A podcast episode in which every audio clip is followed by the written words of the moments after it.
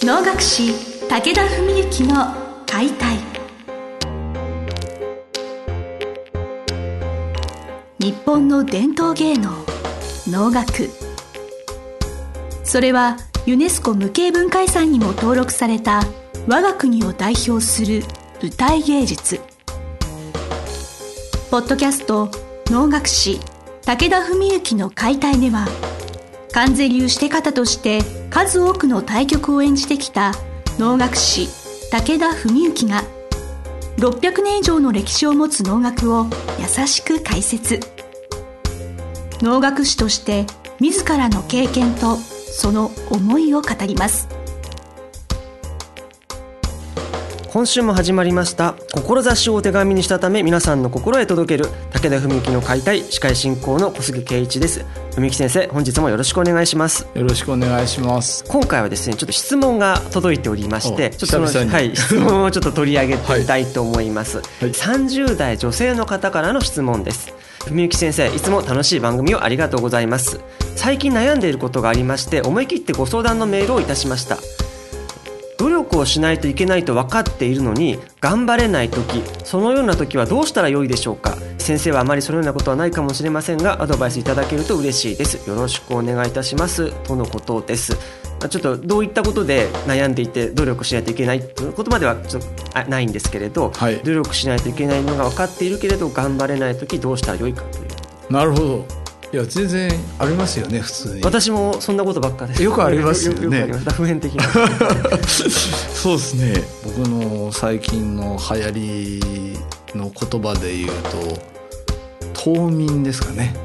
冬眠。クマみたいな。そうですそうです、ええやっぱり寝る？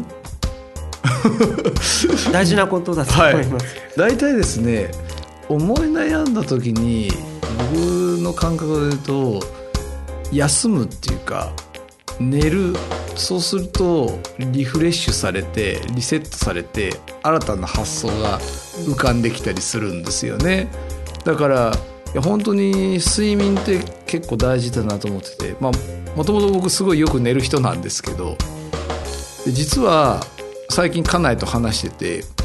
まあなんせ暮れの文の会1月20日の暮れ葉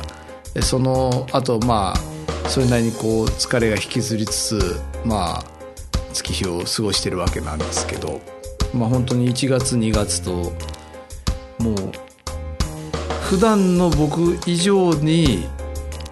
暇さえあれば寝てたんですよね。もう遊ぶって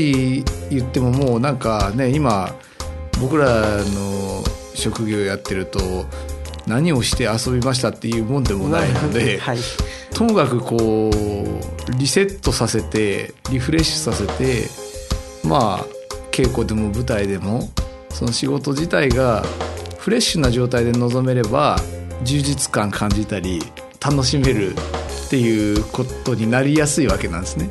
で逆に疲労困憊な状態とか心身ともに疲れてるとやっぱりなかなかそういうのもああしんどかったなとかああ疲れたなっていう結果になってしまう場合が多くてだからこうその心身の中の特にまあ心の部分にもなってくるんでしょうけど、まあ、そのいい睡眠をとるっていうのはすごい大事だと思っててでまあそういう面でこのもう1月2月は冬眠だなとよく家内に言ってる次第なんですよね。なるほど。まああのすごい小菅さんめっちゃリアクションに困ってますね。まあ そうだなと思いながら どうしようっていうことに思うところはありまして。そうですね。まあ分かるんですそそうなんですよ。私自身もそうだと思うんですけれどそうなんですよね。実際そうな寝たら起きて気持ち切り替わりますよね、だからそのなんでこんなことで悩んでたんだろうっていうのがある日突然目が覚めたらそうなんです。解消してることはあるんですね。そ,、はい。そのいつその気づきがあるその日がいつ来るかわからないんでしょうね。そうですね。冬眠していて、はいはい。ある日突然はっとなんで自分こんなことで悩んでたんだろうっていうのがあ,、ね。る日気づきがあって。それは一体何なんでしょうねでも。やっぱりだから人間こうリセットっていうか忘れるっていうかそのそれが多分すごく大事だしまあ病は気からっていう言葉もあるようにですねやっぱりこう心身がフレッシュな状態だったらこう能力のかなりのものを発揮できると思うんですよ。だからこれ真面目なちょっと真面目というか先ほどのも別にふざけたわけじゃないんですけど、はい。さらに真面目に言うとまあ病気して、まあ、今4年数ヶ月経ちますが病気してねそれからまた少し経ってからかな。だからこの3年ぐらい僕は実はすごい実践していることがありましてね。でそれは何かっていうとどうしてもやらなきゃいけない雑務とか覚え物とか稽古とかあるとするじゃないですか。でもともと僕はもうすごい夜行性なもんで高校生の時からもうそういうの全部夜やってたんですね。でもう本当長官来るまで起きてるのは当たり前みたいな世界の生活をしててでそれはもう病気するまでもやっぱ同じような感じで夜中はずっとパソコンに向かっていろいろ雑務したりっていうことが多かったんですけどその病気から復活してしばらくしていろいろちょっと思うとこあってやっぱりね夜は寝た方がいいんじゃないかと。でともかく眠くなったら頑張んないですぐ寝るその代わり早起きするっていうことにしてやんなきゃいけないことがある時は絶対やんなきゃいけないことがある時はもうともかくもう頭が働かないとか疲れたとか思った瞬間にもうよしもう30分以内寝ようっつって寝る支度をしてその代わりこうあとこの時間があれば済むだろうっていう時間を考慮に入れて例えば2時間かかることがあって8時に出なきゃいけないんだったら5時半とか6時とかに起きて朝やるんですね。でそうすると結構できるんですよね。すごくその、はい。思い当たる節がありまして、はい。睡眠って言いますけれどじゃあはい。6時間寝たらいいとか、7時間が8時間があってその時間だけじゃなくて夜暗い時に寝るって心の精神衛生上大事なことですねやっぱり。なんかねあのなんかで聞いたことあるんですよ。その人間の細胞がなんなんだかこう、えー回復するですか？なんか、はえー育つですか、はい。なんかよくわかりませんけど、それは11時から深夜2時だとかね。なんかその3時間は絶対寝てる方がいいとかねでこれじゃあ外国行ったらどうなるのかなとか よく僕もそういうの よくわかんないんですけど、飛行機の中だったらどうなるのかなとか。そうですね。でそういうのはちょっとよよくわかんないんですけどなんかそういうのあって。だから前だったら例えばですよ。じゃあ夜中夜11時から、えーともかく翌日の8時まで。9時間ありますと。でこの9時間の中で睡眠と仕事をしなきゃいけないと。で3時間仕事がかかりますっつったら前だったら絶対11時から2時まで仕事をしてそれから寝て8時に起きたと思うんですよ。で最近はもう11時なら11時に寝ちゃってその代わり5時に起きて5時から8時まで仕事するとか。そうすると本当効率いいし意外と一日元気に過ごせるし結構いいんですよねまあ、そのちょっと怠惰な時期とかにはい。昼近くまで寝ちゃってた日があったりするわけですよ、もうはい。はいそうするとなんか損した気持ちになりますよね。やっぱそのもう一日が短く感じてしまうというのもありますしそれこそ冬眠して目覚めた時のリフレッシュ感が弱いんですね。そうそうそうだからやっぱ冬眠で解決する問題も意外と昼まで寝てると解決しないんじゃないかっていう話あのそうですね。まあ僕も今でも、まあ、たまに何にもないと本当昼まで寝てるってこともあるんですけどただ以前に比べたら例えば正午まで寝てるっていうのはもう激減しましたね。で逆に前は12時前に寝るなんてまずなかったんですけど普通に12時前に寝ることもありますしもう本当究極的な日この間も7時半とかに寝て夜7時半ですよもう夕食食べたのは5時半とかで7時半に寝てそれ3時半に起きて仕事したりしてました。ね漁師か何かみたいな。そうですね。なんかでもねこれね僕はあのまあこれまたあの最近の流行りのバスケ部時代の話はいとも通ずるんですけど、その中学で小菅さんのこの間すごいツッコミで「それで勉学にも励まれたんですね」って「いや勉学励んでませんでしたよ」っていう話だったと思うんですけどその中学でバスケをやりまくってて勉強もちょっとほとんどしてなかったもんですから高校までまあ一応エスカレーターの学校だったんで受験試験はないんですよね。ただ面接があったんですよ。高校に入るにあたって。中学から高校に進むにあたって。その進学の時に高校の当時の教頭先生と面接をしてそれでなんかまあその時はね、まあ、ちょっと僕は心の中では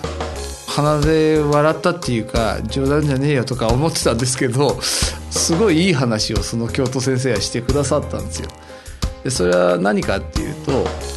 要するにその僕はバスケもやりたいしでも今のままの勉強では学校でね高校まで高等部まで来たらちょっとしんどいですよっていう、まあ、ことを言われた時に僕がじゃあいいよエピソードをお話ししましょうって言って話してくださったお話なんです。はい、それはうちの学校は小学校からずっとラグビー部があるので、まあ、高校ぐらいになるとラグビー部も相当な強豪なんですよね。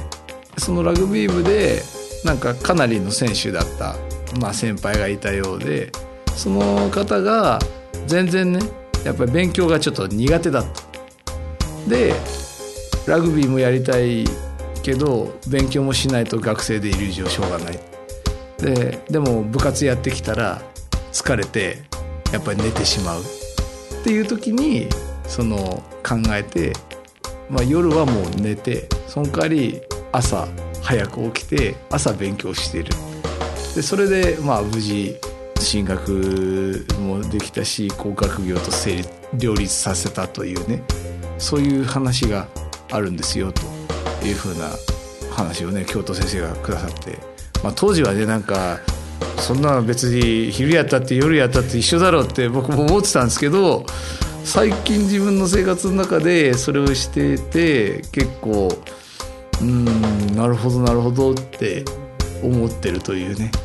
そういう次第なんですけど。そのラグビーやってた生徒さんも、はい、何か何かを変わ変えたというかその朝起きるようになったってだけの話ですもんね。そこで多分意識が変わっていったわけですから、はいはい、そういうところから変わっていくのかもしれないはい、だから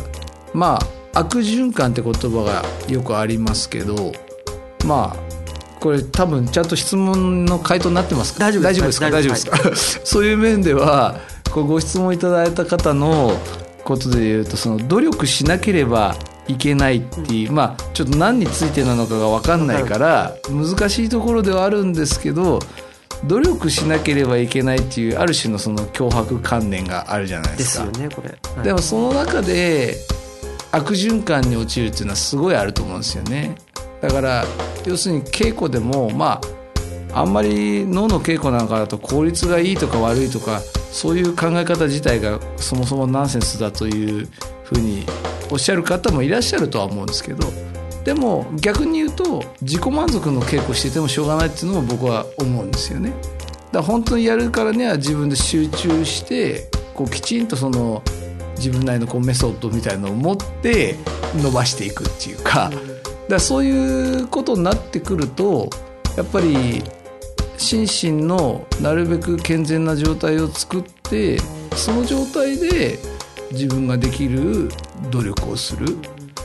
そういう循環にこううまく持っていくってことがすごく大事なような気がするんですよね。その質問された先ほど読み上げた内容なんですけれど、まあ、努力しないといけないと。でも頑張れないこれ多分おっしゃる通り悪循環というか負のスパイラルになっているところからまず抜け出すということが大事なのかもしれない。そうですね、多分そうだと思います、はい、だからまあ結構冬眠もいいと思うんですよね。そうそうだと思います。寝てリフレッシュすると、それで悪い循環を断ち切るというところがちょっと今回の回答ということで、はい、はい、というわけでこういった人生上のお悩みをどんどん解決していく番組ですのでお便りお待ちしております。はい、あ先生本日はどうもありがとうございました。ありがとうございました。本日の番組はいかがでしたか？番組では武田文幸への質問を受け付けております。ウェブ検索で武田文幸と入力し検索結果に出てくるオフィシャルウェブサイトにアクセスその中のポッドキャストのバナーから質問フォームにご入力くださいぜひ遊びに来てくださいね。